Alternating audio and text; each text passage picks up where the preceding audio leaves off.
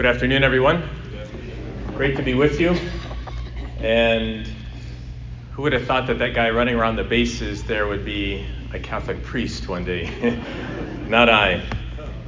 A little background to, uh, first of all, how many people were there that day?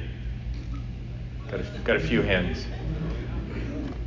Most people, when I come back to Mississippi, will say, I knew where I was when that moment happened. Some people say they almost drove off the road as they were listening to it on, in the car. But I got into the zone, they call it. For an athlete, being in the zone means everything just slows down.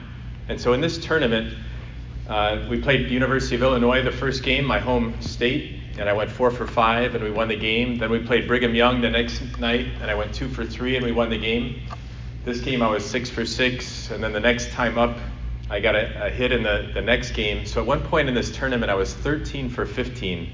I hadn't done that even in Little League, but here I was doing it in major uh, college baseball. And I remember right before I hit that grand slam, I w- the count was three and one, and I was thinking, take the next pitch because if you walk, the game is tied. And then I said, that's crazy. The ball looks like it's in slow motion, so if he throws a strike, swing. And it was one of those where when I swung, I, I didn't even feel it. It just jumped off the, off the bat. I hit very few home runs. The ones I usually hit would just go right over the fence, but this is the only one that I ever hit that I knew as soon as I hit it, it was gone. We went to the College World Series the next week, and I was terrible. I was like one for 12, made three errors, and I look back on my life as a baseball player, and it was like riding this wild roller coaster. You know, and and sometimes we base our identity on what we do in life, whether it's being a baseball player or whatever our jobs are in the world. If I ask men, who are you? What do most men answer? They go to their job, right? And if I ask women, who are you? What do you normally say? Talk about our children and grandchildren. We talk about relationships. And women, have it, they're much closer to the mark. I did a parish mission uh, a couple months ago, and I did one here a few years ago. And I remember we did a Q&A at the end of the mission, and someone asked me, said, Father Burke, what's the most important lesson you've learned in life? I'd never been asked that question before, and so the first thing that came to mind was when I learned that I was a child of God, it changed everything. Because I didn't believe it. I'd, I'd heard it so many times, but I thought, Everybody else can be a child of God, but not me. And the more I heard it in high school and then at state, the more it sunk in that that is my true identity. And I learned this kind of acronym, RIM, and I share it with you because it's been the most important lesson I've learned in life relationship, identity, mission, in that order. So often we do it backwards, especially men. We start with our mission, we get our identity from our mission, and then if we have time, we fit in a relationship with Jesus Christ. But we need to turn that around and say, I need to begin with a relationship with Christ. And from that, I, that uh, relationship, I get my identity. And all of us, every single person in this world, is a child of God, a beloved daughter or son of God. And then from that identity, then God sends us on a mission to share what we've learned with other people. And that's why we're here today to, to honor and, and to support Catholic Charities because the mission of Catholic Charities is to help every person live as a dignified son or daughter of God. No matter race, religion, ethnicity, whatever it is, we're here to serve. You heard some of my story in the introduction. You know, after baseball, I became an actuary. People say, How does an actuary become a Catholic priest? And then I, I, wanted to become general manager of the Cubs or White Sox one day. And while I was working in minor league baseball, my girlfriend introduced me to what we call in the Catholic Church Eucharistic adoration. It's this silent prayer in front of Jesus in the Blessed Sacrament. And I remember I was afraid of silence because in, in the silence, who do we encounter? God and ourselves. Have you ever run from yourself? I spent the first 30 years of my life staying busy so I never had to face God or myself. And it was my girlfriend at the time who introduced me to God and to myself. And I tell her now, I said, that was your fatal flaw because it was in that silence that I heard this call from God. It truly was a calling because I didn't seek out the priesthood, God sought me. And so I went to seminary fully thinking I w- I'd get God off my back and I'd go back to Stephanie, my girlfriend. But as you can see, what happened? Stephanie ended up marrying my best friend, Matt. Uh, it was the second wedding I celebrated as a priest, and I baptized all three of their little girls, and we remain great friends to this day. And I learned that we find joy in life not by doing what we want to do, but it's by following the will of God because He loves us. I don't know if you've heard the word kerygma. Kerygma in Greek means like the proclamation of the good news. You know, and I like to shorten the gospel to three things good news, bad news, better news. What's the good news? Jesus Christ loves you and he's got a wonderful plan for your life. What's the bad news? We're sinners. It says in Romans, we've all fallen short of the glory of God, and because of our sin, we've separated ourselves from God and we can't save ourselves. At least the last time I checked, we couldn't, right? Can anybody here save themselves? No. But the better news is that Jesus Christ died for us and he bridged the gap between us and God. And when I started to hear that news, I remember as a high school student and then here at Mississippi State, I thought, if we have a God that loves us that much to die on the cross for us, I'm all in. I had no idea what that all in would mean, but I've never been happier in my life. And so I was ordained a priest in 2002, and the first assignment that I got was at St. Mary's Parish in West Chicago. Now, West Chicago is about 85% Spanish speaking, and Bishop mistakenly thought I was bilingual. I could read Spanish, but I couldn't speak it. And so I remember hearing confessions, not understanding what they were saying. I'd give them one Ave Maria for penance, and they went away really happy, you know. I was reading homilies in Spanish. People were falling asleep. It was, it was terrible. And because I was still getting my identity from my mission, I thought, I'm failing in my mission, so I'm not a good priest. But I had to go back to that relationship with Christ and to know that I am God's beloved son. And for some reason, He's got me here. Jesus and Linda, a couple from the parish, kind of adopted me, helped me with the Spanish, and thanks be to God, four years later, I left there fully bilingual, and it's really changed my life. I go on mission trips to uh, Mexico and to Guatemala uh, about twice a year because of the language that I picked up. Then I worked for 12 years in vocations, helping young men and women find their call in life. And then just in August, I became the adult faith formation director for our diocese. And it's been a wonderful thing to help people grow in. My mission is to help people become missionary disciples of Jesus Christ. I think many of us are good at being disciples, which is what? A follower, a learner, a student of Jesus. But are we missionaries? Now, when, when you hear missionary, you might think, well, that means I have to go to Africa or the Philippines or, or to some foreign land to do mission work. Where's your first mission? It's right in your own home and then in your workplace and you know the circles then expand we're all called to be missionary disciples of christ my first year in seminary many of you have heard the story. My mom was diagnosed with cancer. And uh, we were battling you know cancer with aggressive chemotherapy. And one night we were watching the major league baseball all-star game on television at home. It was mom and dad and i. And during the game she began to cough and we quickly realized this wasn't good because she began coughing up blood. And so I started doing CPR on my mom, and my dad called 911. And my mother died in my arms within about 10 minutes. And my mother and I, you know, I'm the baby of the family, we were, you know, so close. And I remember when the paramedics arrived, I took a step back, and it was just a surreal moment. I looked out the picture window, and I saw my mom's car in the driveway, and I saw her purse on the kitchen counter. She's only 57 years old. And I realized how young that is, being 52 myself. And I thought, as my mother comes face to face with God, God's not asking her, what kind of car did you drive or how much money did you make? The kind of the things that we focus so much of our time and energy on. It was like my whole life flashed before my eyes, and I realized when they asked Jesus, What's the greatest commandment? He didn't say, Get that car and that house, did he? He said, Love the Lord your God with your whole heart, mind, and soul, and love your neighbor as yourself. He summarized the Ten Commandments with really one word love. And St. Thomas Aquinas says, Love is willing the good of the other person. And I saw how daily my mother and my father laid down their lives so that me and my brothers could have a better life. And so uh, I kind of went through a faith crisis, but obviously God showed me that there is life after death, that this time of Easter, of the resurrection, is what brings us great joy.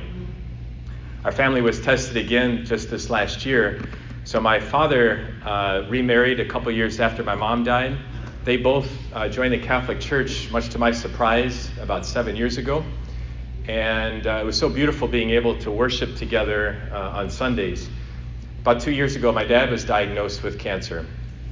And so he was going through the same process of chemotherapy and everything, and he actually beat it, and then it came back, and then he was beating it again. Uh, but just in November of last year, he, he was con- uh, contracted a virus, and on top of chemotherapy, he had no defense to fight the virus, and quickly went downhill.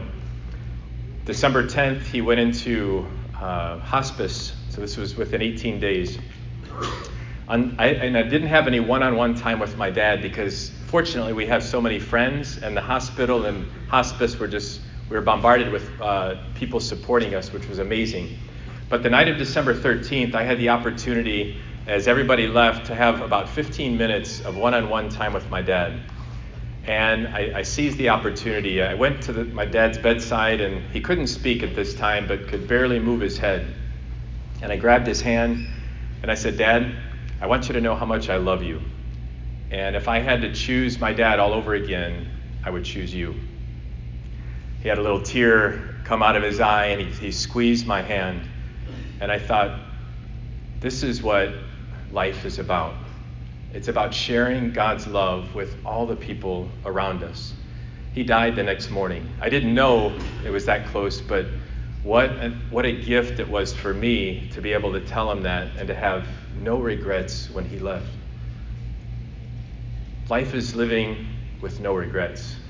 To say, I did everything I could with all that God has given me. I've been a priest now 17 years, and my favorite scripture is John 15 13. There's no greater love than what? To lay down your life for a friend. I was talking with DeAndre uh, before uh, we came in here, and, and she said, you know, having been, having been a veteran, she was a little down on her luck. Some things were not going right, and, and she called Catholic Charities.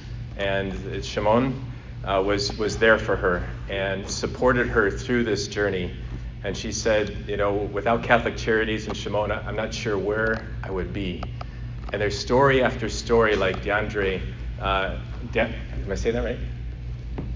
DeAndre? um, uh, of people who've been supported by Catholic Charities along this way.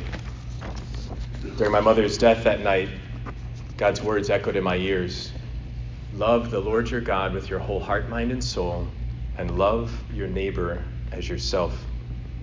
Remember, R I am. If we have a relationship with God, Father, Son, and Holy Spirit, He tells us who we are, that we are His beloved children, and not just us, but everybody.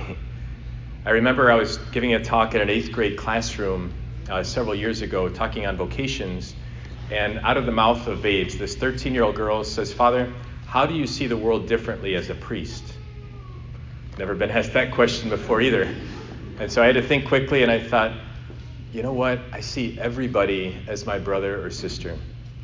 But that shouldn't just be priests, that should be every single one of us if we are all children of God, that makes us all brothers and sisters in Christ, and it should change the way we view one another.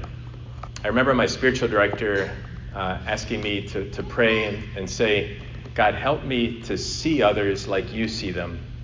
Help me to love others like you love them. And he puts like new glasses on our eyes to be able to see everybody with his eyes. Catholic Charities has the mission of serving the less fortunate in, well, all over the world, but we're here for the Diocese of Jackson and here in northern Mississippi. Again, Catholic or non Catholic. And Jesus says, Whatever you do for the least of my brothers and sisters, you do for whom? Do for me. And I believe that. I think that was one of the gifts that Mother Teresa brought to the world is her ability to see Christ in every single person and to see Christ in the people that nobody else wanted to care for. Can you imagine if we all prayed that prayer? Lord, help me to see others like you see them. God sends us on a mission as his beloved sons and daughters. And so, in a minute, we're going to have someone else come up to, to ask. But I want to encourage you to be really generous today. And if you can't do it today, down the line when you have the opportunity, pay it forward how you've been blessed. God has given us so much, every single one of us time, talent, and treasure. And I know what I've learned in my own life is the more that I give away what God has given me, what happens? He gives me more to give away. It's the story of the talents in Scripture, right? The ones who invested, if you will, the, one who, who, the ones who used the gifts and talents God had given them and multiplied them, He gave them more. And the ones who didn't use them, what did He do? I'm going to take it away and give it to somebody who will use it. And I'm convinced it doesn't seem fair, but God, uh, God does what He wants with the gifts and talents He's given us. And I guarantee you, if you're generous, He's going to bless you. And I don't want you to do it so God will bless you. I want you to do it so you can help other people and be that conduit, that instrument of God's generosity, if you will. Uh, after we finish here today, I'm going to be out. Uh, we've got some CDs that has my, my life story in there. I'll be happy to sign those, take pictures, wh- whatever you'd like. I'd also like to encourage you to uh, join a blog that I have. I know some people signed up here after I did the mission. I do a little scripture reflection every day of the year. I try to do it 365 days a year. I try to make scripture come alive for us today. And it, it's an easy uh, uh, address. It's F.R. Burke for Father Burke. F.R. Burke, B-U-R-K-E 23. That's my baseball number. Uh, .wordpress.com. So frburke23.wordpress.com. What I'll try to do maybe is to send Father something that we could put in the bulletin if people want to sign up. But I know you want to hear something about the Cubs, and so I'll finish. I'll, I'll finish with the Cubs. I, I know I've met a couple Cub fans. How many Cub fans do we have here? So uh, I want to clarify something too. You came up and saw those blue and red balloons out there. That was not for Ole Miss. Uh, they they said they were Cub colors, so uh, I think there was there was some a little bit of Ole Miss influence in there. But what do I do with the Cubs? And so I have to share this story. When I was about seven years old, I shared it last night. I went to a Cubs Phillies game with my brothers and my mom, and my mom was a huge baseball fan as well. And I remember that day, it was my first Major League Baseball game, and I thought, one day I'm going to be on that field. And I never lost sight of that dream. That's one of the reasons why I came to Mississippi State, because I thought it would be the best way for me to get to the next level. Obviously, it didn't turn out the way I had planned. And so, 2013, I got a call from a group called the Catholic Athletes for Christ that's in charge of getting uh, uh, Catholic priests in every major league team. And they'd heard that I played baseball, and, and the Cubs needed a chaplain. Now, you have to understand this. My parents grew up outside of St. Louis, diehard Cardinal fans. um, and so I say I was born and bred to not like the Cubs in my household. So I, I grew up a Phillies fan actually from that day as a seven year old going to that Cubs Phillies game. So I got the call to be become the Cubs chaplain, and I thought, obviously I can't pass up this opportunity. My poor mother was probably rolling over in her grave that I became the Cubs chaplain. And so what does it mean? I go down to Wrigley Field on Sunday home games to celebrate Mass for the Cubs, the visiting team, and any employees that want to come to Mass. And it's so beautiful. Uh, we have Mass in section 209 right in the stadium, so we have the Cathedral of Wrigley Field behind me. And there might be a $10 million ball player sitting in the front row next to somebody who sells popcorn at the game, makes $10 an hour. And it's really beautiful because in God's eyes, is there any difference? The, uh, and this, this pun is intended, the playing field is level. And it really makes it clear to me that God doesn't care how much money we make, God doesn't care about how lofty our job titles are. What God cares about is here in our hearts, that we understand how beloved we are in His eyes. After Mass, then I go down into the locker room and just make myself available to the guys. I do a short Bible study. And Joe Maddon, who's a, a Catholic man, the, the manager of the Cubs, he says, Father Burke, your presence here changes the environment. And I see that. I walk around the, the corner into the locker room, and uh, conversations change immediately. Having grown up in locker rooms, I understand uh, that language. So I'm a volunteer, but I go down a couple times a month. And so 2016 obviously was a special year. We, we all thought it was coming close. So I went down to spring training just for a few days, and I run into Joe Maddon, and he says, Father Burke, do you want to practice with the team tomorrow? I said, Are you kidding me? So the next day, I'm in full uniform with the Cubs. Uh, Miguel Montero, one of the catchers for the Cubs, had become a friend, and he said, "Just follow me, Father Burke." So we went to one of the one of the you know they have different fields down in spring training, and I get to the field with Miguel, and there's Rizzo, Bryant, Russell. It was a whole starting lineup of the Cubs and me on this field, and they're looking at me like, "Who's the new guy over there?" You know, they didn't recognize me in a baseball uniform, and uh, eventually they they figured out who it was, and it was just a beautiful thing. Batting practice starts, and I go in the outfield, and I'm talking with Kyle Hendricks, one of the pitchers for the Cubs. And as we're talking, these tears start to roll down my face. And my first thought was, there's no crying in baseball. that line from A League of Their Own, the, the women's baseball. But my next thought was, God, you're amazing. It was like God was saying, This was your dream. Remember, as a seven year old, you said you were going to be on Wrigley Field. And now you're in their spring training complex and you're on the field, but you're doing it following my dream as a priest. Unbelievable. Fast forward to uh, the World Series that year. You know, I don't travel with the team. My full time job's in the diocese. And so the Cubs are down three games to two. They go to Cleveland. And uh, I'm, I'm going back to my regular work. And my secretary calls. He says, Father Burke, ESPN wants to interview you tonight at the Cubby Bear behind Wrigley Field. And I'm thinking it's one of my old teammates pulling my leg, you know? So I called them. I'm very skeptical. And, and it really was ESPN. So they said, you know, if you can meet us tonight at 5 at the Cubby Bear, uh, we'd love to interview you. So I go down there.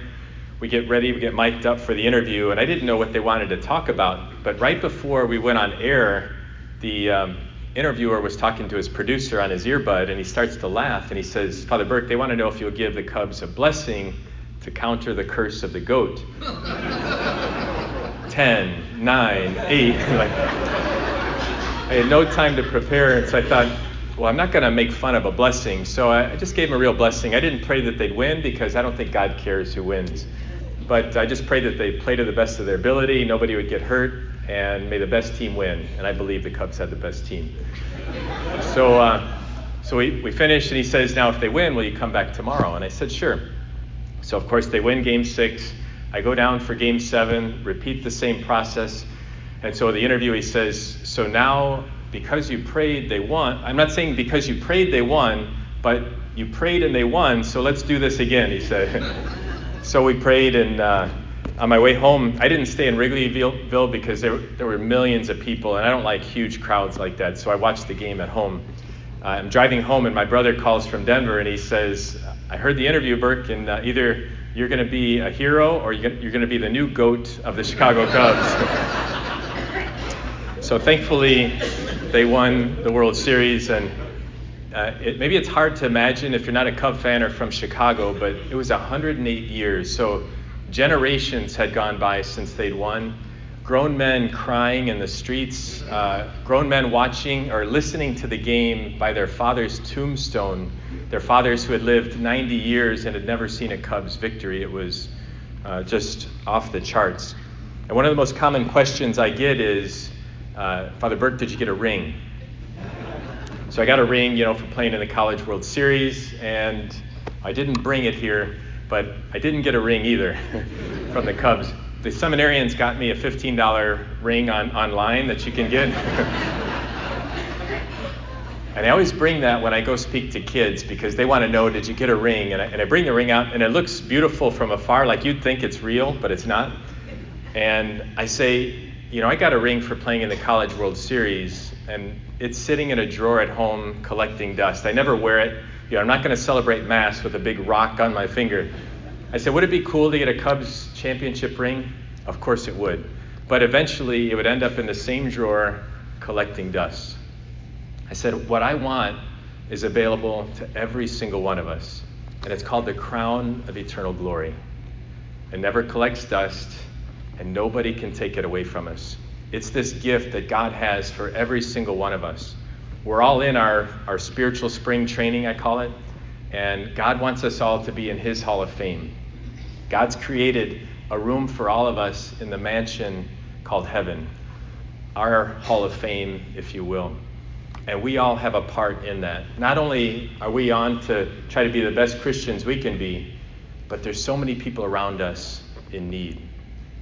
Whatever you did for the least of my brothers and sisters, you did for me. Just ask you to be generous, as generous as you can. Give away what God has given you and watch what He does with it.